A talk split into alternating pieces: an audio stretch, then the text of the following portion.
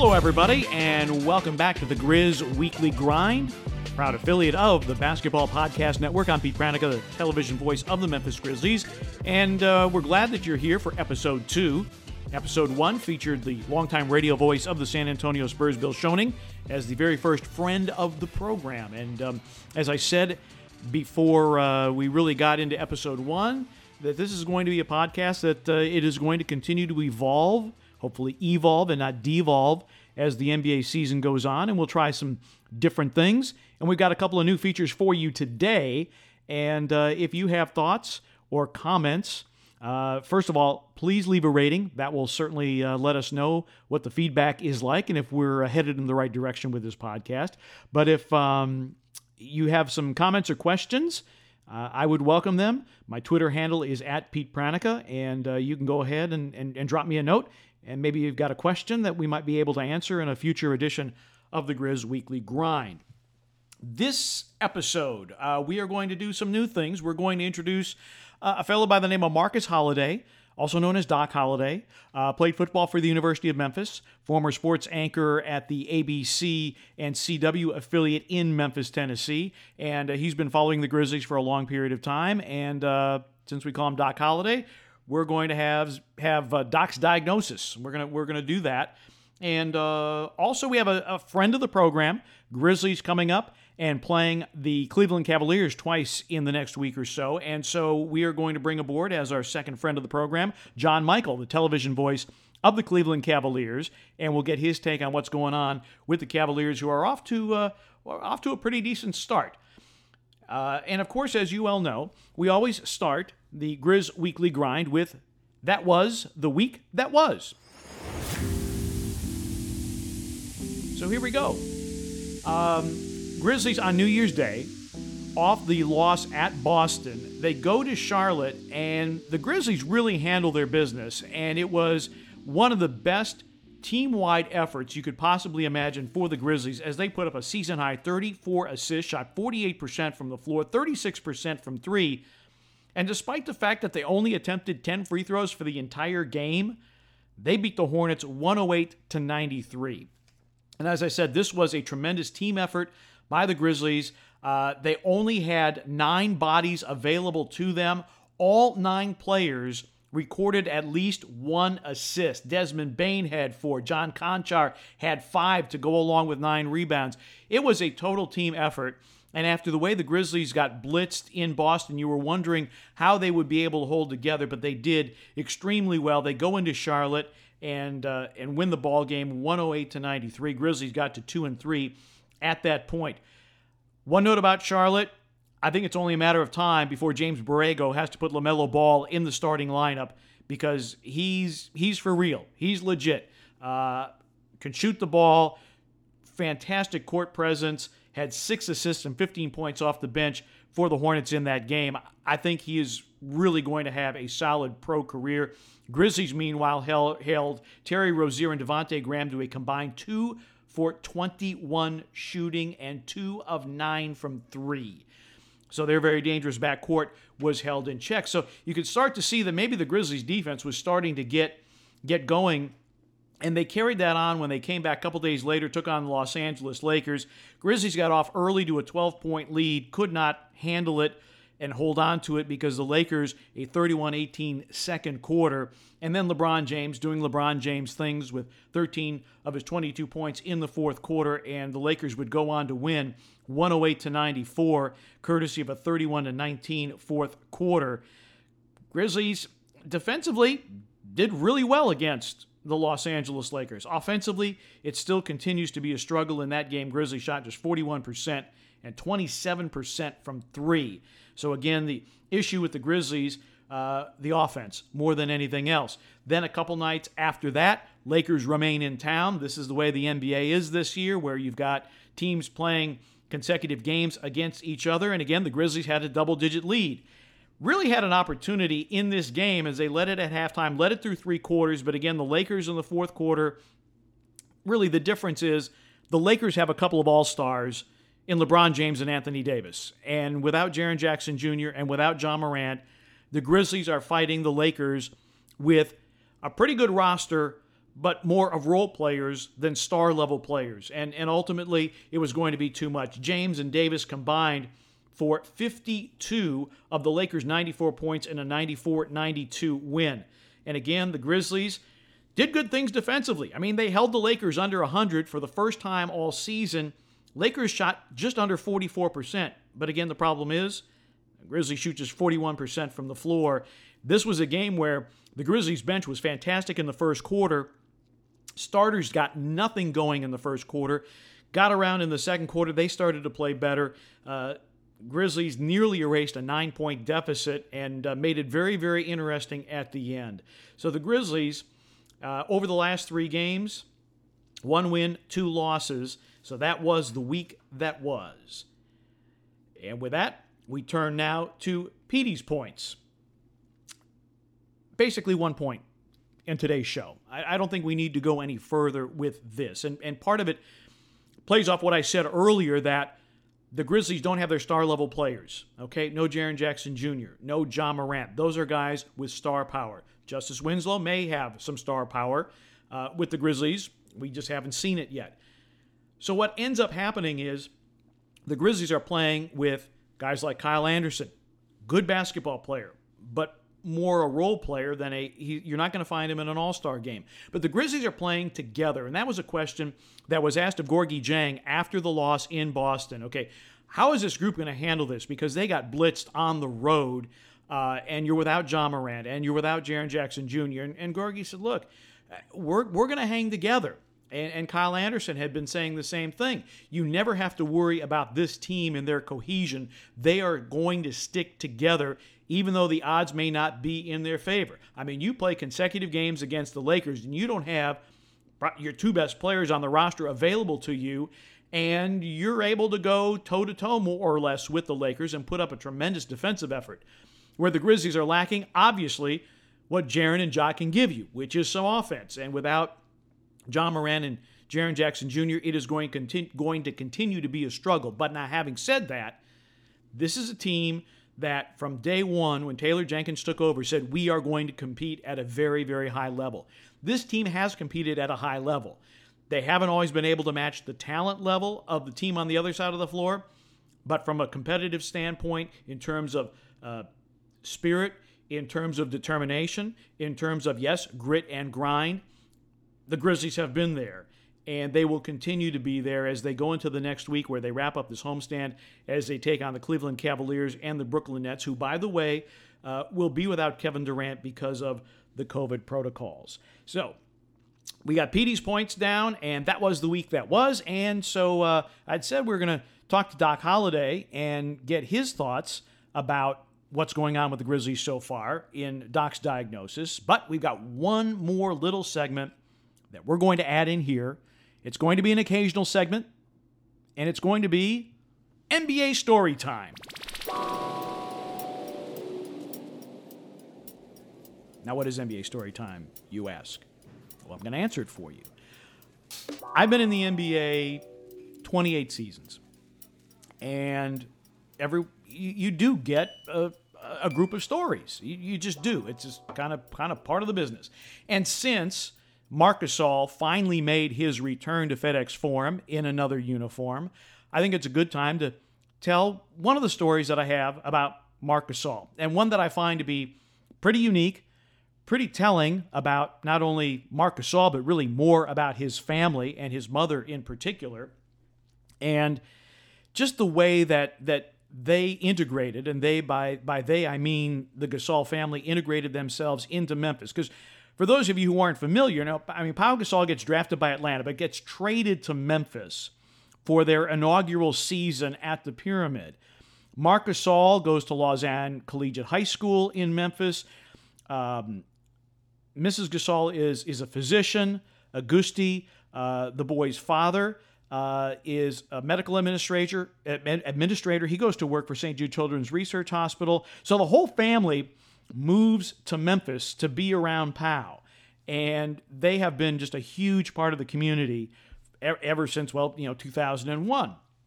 So, Marc's rookie year, Grizzlies don't make the playoffs. And the last night of the regular season is always it, it, it's heartbreaking in a way if you're not going on to the playoffs.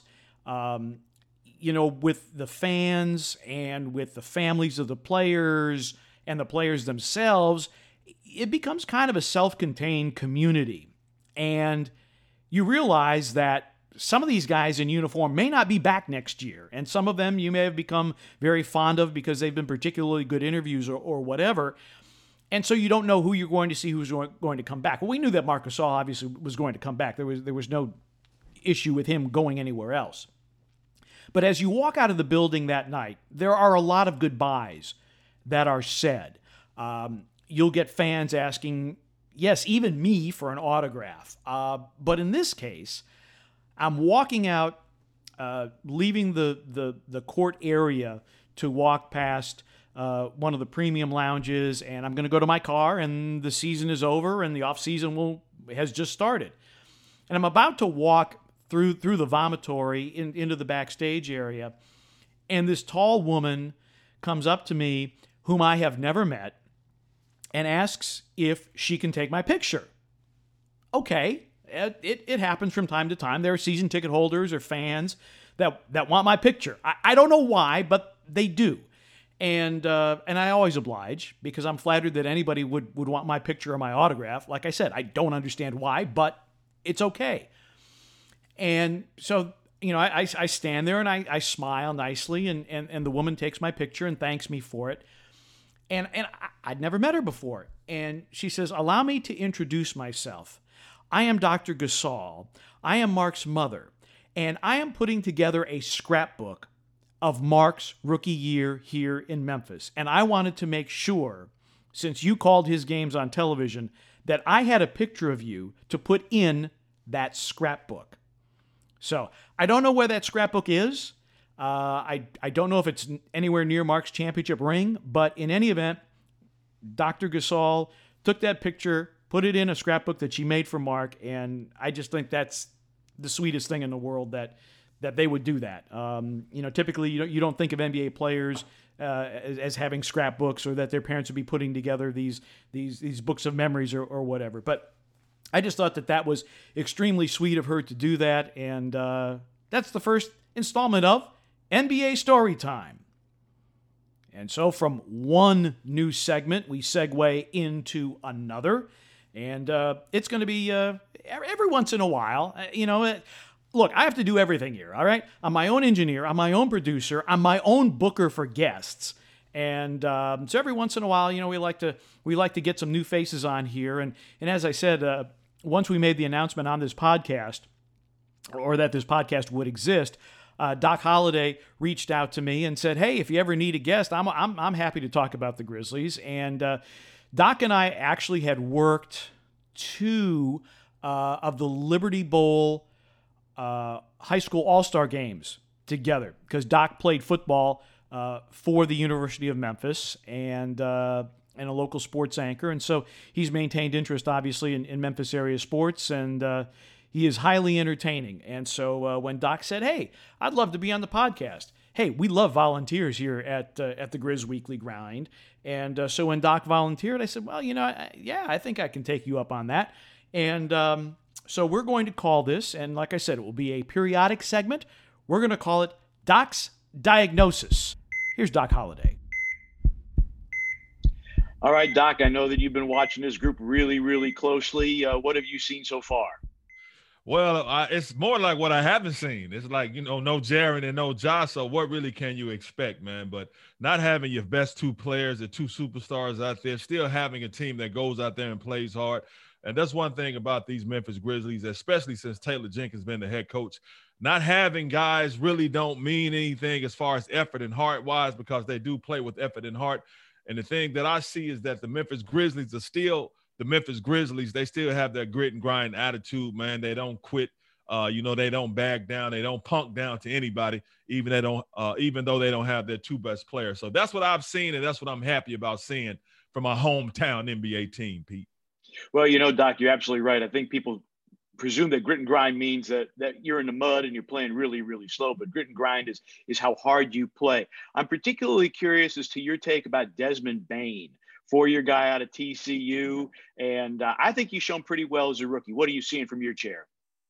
Hey, toughness. You know, I was looking at Desmond last night. He reminds me of a football player, man, like a cornerback or a strong safety. You know, sort of like built like David Wesley used to be built, the NBA player. I love his aggressiveness.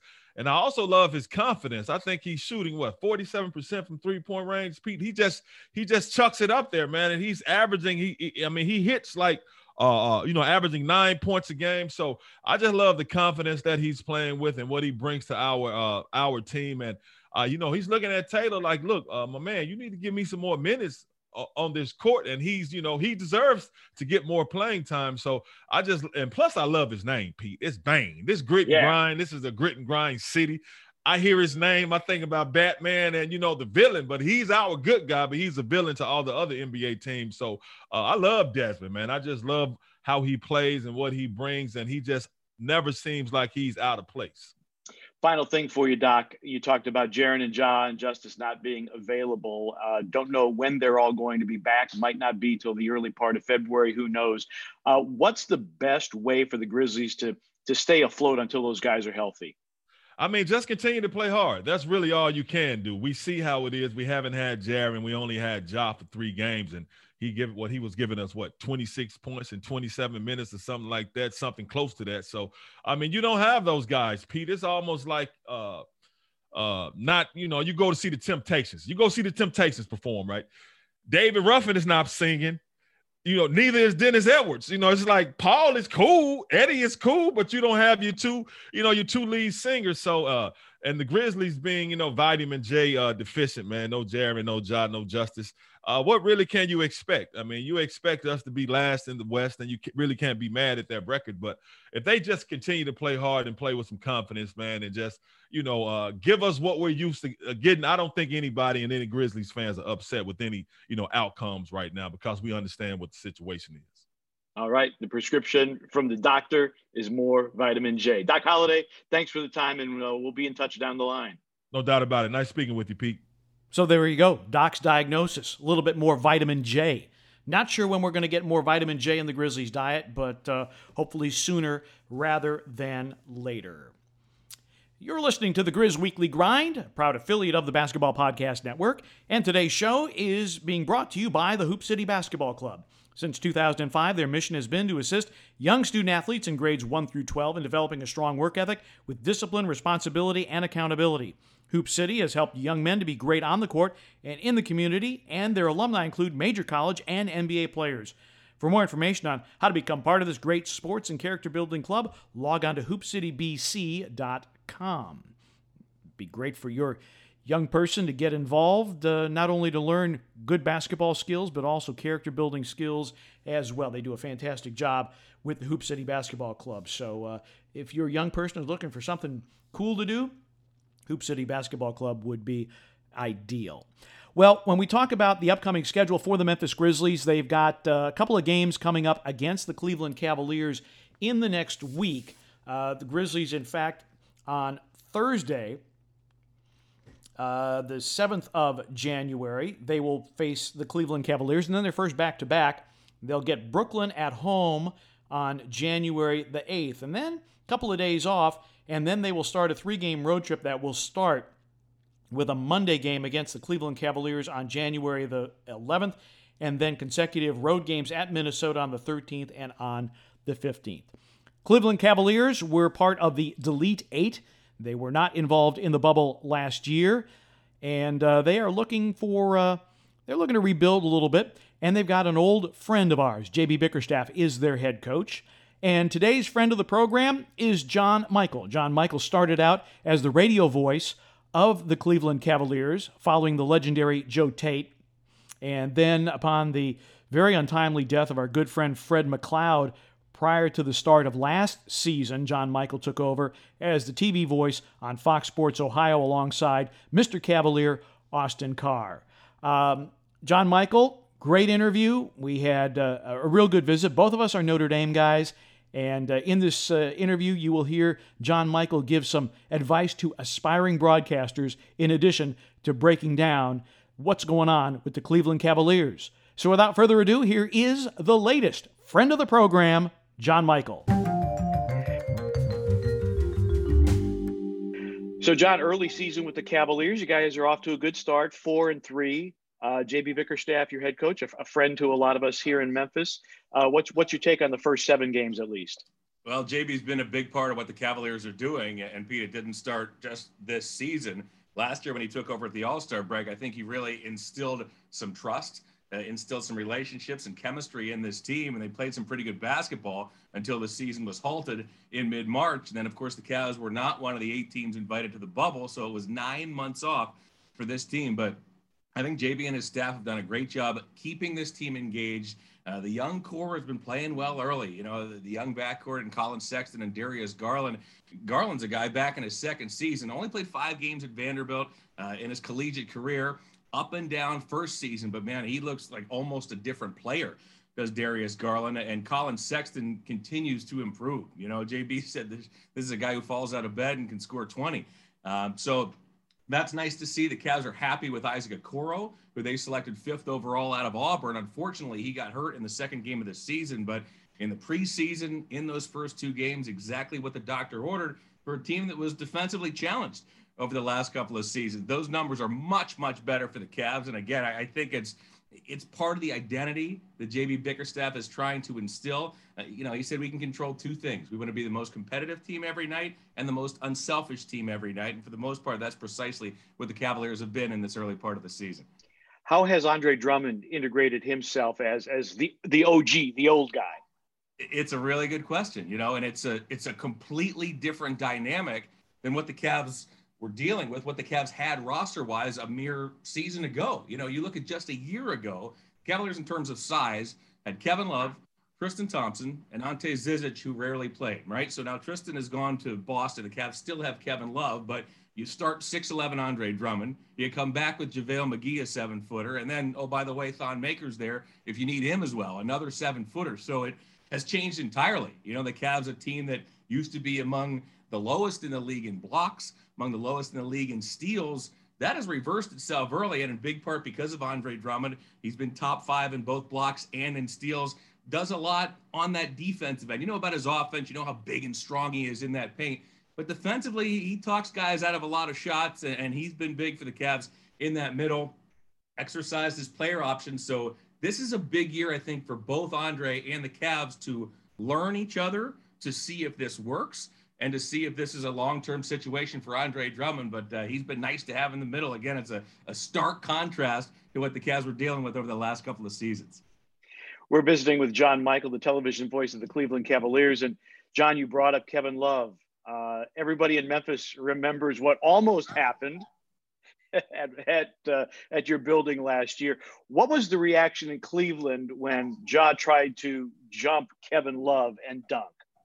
Well, I mean, it was unbelievable. I mean, it shocked us. I was personally, I was speechless when it happened. I mean, it was an unbelievable play. And, you know, Ja Morant has been so special so early in his career. You know, I mean, I, am not speaking for you, but he seems to be from the outside just what that team needed, you know, in terms of not just his playmaking ability, but his his spirit and, and what he brings each and every night to the game, and that was nearly what the dunk of the century. I mean, that was Vince Carter, Frédéric Weis type stuff. It was unreal. Uh, almost happened, but you know, you you look at what Morant brings, and I think you can look at those 10 seconds of the of the aggressiveness and the spirit and the willingness to take a chance, even like that. Uh, and and it speaks a lot about the young man. Uh, I think he's going to do special things there in Memphis. How difficult was it to be off from March basically now till December? Not only for you but but for the team and JB getting guys back together after that long a hiatus. Well, the team said, you know, this this is difficult for us because, you know, the, the poster team for me, Pete, is is Phoenix, right? I mean, look what Phoenix did. They go into the bubble, they go 8-0 right? And then they come out this season and they're feeling entirely different about themselves than they did going into the bubble, you know, and the, the front office said that hurt us, particularly when you're at this phase of the organizational cycle, when you have young guys and you're trying to get better and you're trying to form those bonds and, and play better basketball to get you back in the standings where you want to be. Now, that said, the Cavs understand. I mean, safety first, the fewer people, the fewer teams, you know, no qualms with what the NBA did. However, nine months is nine months, you know, so it was difficult for this team to try to ramp it back up. Remember, too, I mean, the draft occurred in mid November, a draft that previously, the latest that ever took place was at the end of June. So these kids that are drafted are instantly right into camp, right into the lineup. So it's a lot of, you know, the process ramping up to get where you need to be at the start of the season was fouled up. You know, it was difficult to be able to do that. So that was that's what the team went through. As far as you know, we were concerned. We saw you and all of our colleagues down there in the bubble, and at first I thought I'd be okay with it. And then the podcast I watched, I was so salty. I said, "Well, look at all our friends They're having a ball. They're calling these games. They got at least eight more, maybe a playoff series or two. Uh, so it, yeah, I mean, we, we laugh about it, but yeah, it was hard. I mean, it was difficult seeing other teams continue, and we're of course itching uh, to call games for this organization. But uh, it's all good. I mean, what the NBA pulled off is nothing short of spectacular. I mean, no positive test. The way they went about doing it, it was a fantastic idea. They pulled it off amazingly. Uh, and, and, you know, credit belongs entirely to, to the NBA and, and what they were able to do in terms of finishing that season. So, John, that was that was that was the negative part of, of being the voice of the Cavaliers. But you covered championship teams and having LeBron James. For those of us who have not been blessed with broadcasting for a championship team, what is that like to have a LeBron James to win a championship and and to to have that what must be incredible euphoria? Well, that's what you get into the business to do, right, Pete? And I mean, you know, very few people not only get to call a finals, but get to go to a game seven in the finals and have your team win that game with a big shot in the final minute. Kyrie Irving with 53 seconds left back in 2016 to take out the Warriors. Uh, it's a special moment. And, and, you know, you talk about LeBron. There's a player where you'd find yourself, say, you know, playing a game in Orlando in December, right in the middle of the season. And here's a guy doing spectacular things, you know, making the spectacular look routine on a nightly basis. And, and it was usually at commercial breaks where I would sit back and, you know, this guy's a triple double in the middle of the third quarter and he's dragging everybody else along with him. And it, it was to see a player of that caliber be the hardest worker out there on the floor each and every day and in practice each and every day makes you understand why he's a champion, makes you understand why, you know, at times he carried the Cavs on his back to four straight finals, why he went to eight straight finals, did LeBron. Uh, but I mean, special moment, Pete. You know, you, you ride in that parade the next day with 1.2 million of our closest friends on top of a float in a car, and uh, whoo, that, that's that's special, special stuff. You had a most interesting journey to get to where you are. We're both Notre Dame guys. Okay, I only have one degree. You have three from there, and you were working in a law firm. And then what? What was what was the light bulb that went off that said, you know, this law career, uh, I'm I'm I'm going to go broadcast minor league baseball uh, you know, and, and, and to get to this point, what, tell us a little bit about your journey, because I know during the hiatus, I had so many young broadcasters ask me about my journey, uh, which was a, there were some, some twists and turns in it, but I mean, yours, yours is fairly unique. Well, when I get asked that question from would-be broadcasters, I say, I'll tell you how I got there, but don't do this. a lot easier ways to do it than what than what I did. Yeah, I went to Notre Dame. Uh, uh, went to law school and MBA school and became a lawyer. I was practicing law uh, in downtown Pittsburgh at the largest firm uh, in Western Pennsylvania. And I just got the itch. You know, I started doing high school football on the side and fell in love with it. When football season was over, they said, Can you do, you know, basketball and hockey? I said, Of course. You always say, Of course, in this business, right? Yeah. Yeah. the details later. Of course, I'll be able to do it. Uh, and then, you know, after a while, here I was in court and taking depositions during the day but moonlighting at night, picking up high school rosters, getting faxed to me. That's how long ago it was. Getting faxed to me and going out and calling these games, and, and the bug just bit me, and I fell in love with it. And I sent some tapes out and got an offer to do low A minor league baseball with the Hagerstown Suns, then an affiliate of the San Francisco Giants. And it was a crossroads moment, you know, one of those now or never times. If you, you know, if you turn it down, you look back and you say, "What if?" Your whole life. And I said, ah, you know, I, I got to roll the dice here. So I set the practice of law aside went and did a year of baseball. That transitioned into minor league hockey. Uh, and six years later, I was, I was blessed to be in the NHL. I was fortunate that people heard me at the right time and did uh, NHL hockey for a couple of seasons and then over to the Cavaliers. So uh, it's been a, a circuitous ride. I'm the most unnecessarily educated human in the in the NBA. I know that for a fact. None of the three degrees come in any handy at all throughout the course of the game. But uh, it's been special, and what what a ride it's been. And uh, I'm just thankful for all the people along the way that have helped me to get to this point. Now, John, thanks so much for the time. Wish we would get to see you in person when our teams play, but I guess we're going to have, have to hold that off until next season. No question. Sounds good, Pete. I appreciate it. So, our thanks to John Michael for uh, the advice to aspiring broadcasters and also the breakdown of the latest with the Cleveland Cavaliers and uh, JB Bickerstaff, who had been head coach of the Grizzlies for a period of time and now with the Cleveland Cavaliers. That does it for this edition of the Grizz Weekly Grind, an affiliate of the Basketball Podcast Network. I'm Pete Pranica, television voice of the Memphis Grizzlies, and your host. We hope that you will join us again for episode three of the Grizz Weekly Grind coming your way next week, right here on the Basketball Podcast Network. Thank you so much for listening. We'll talk to you later.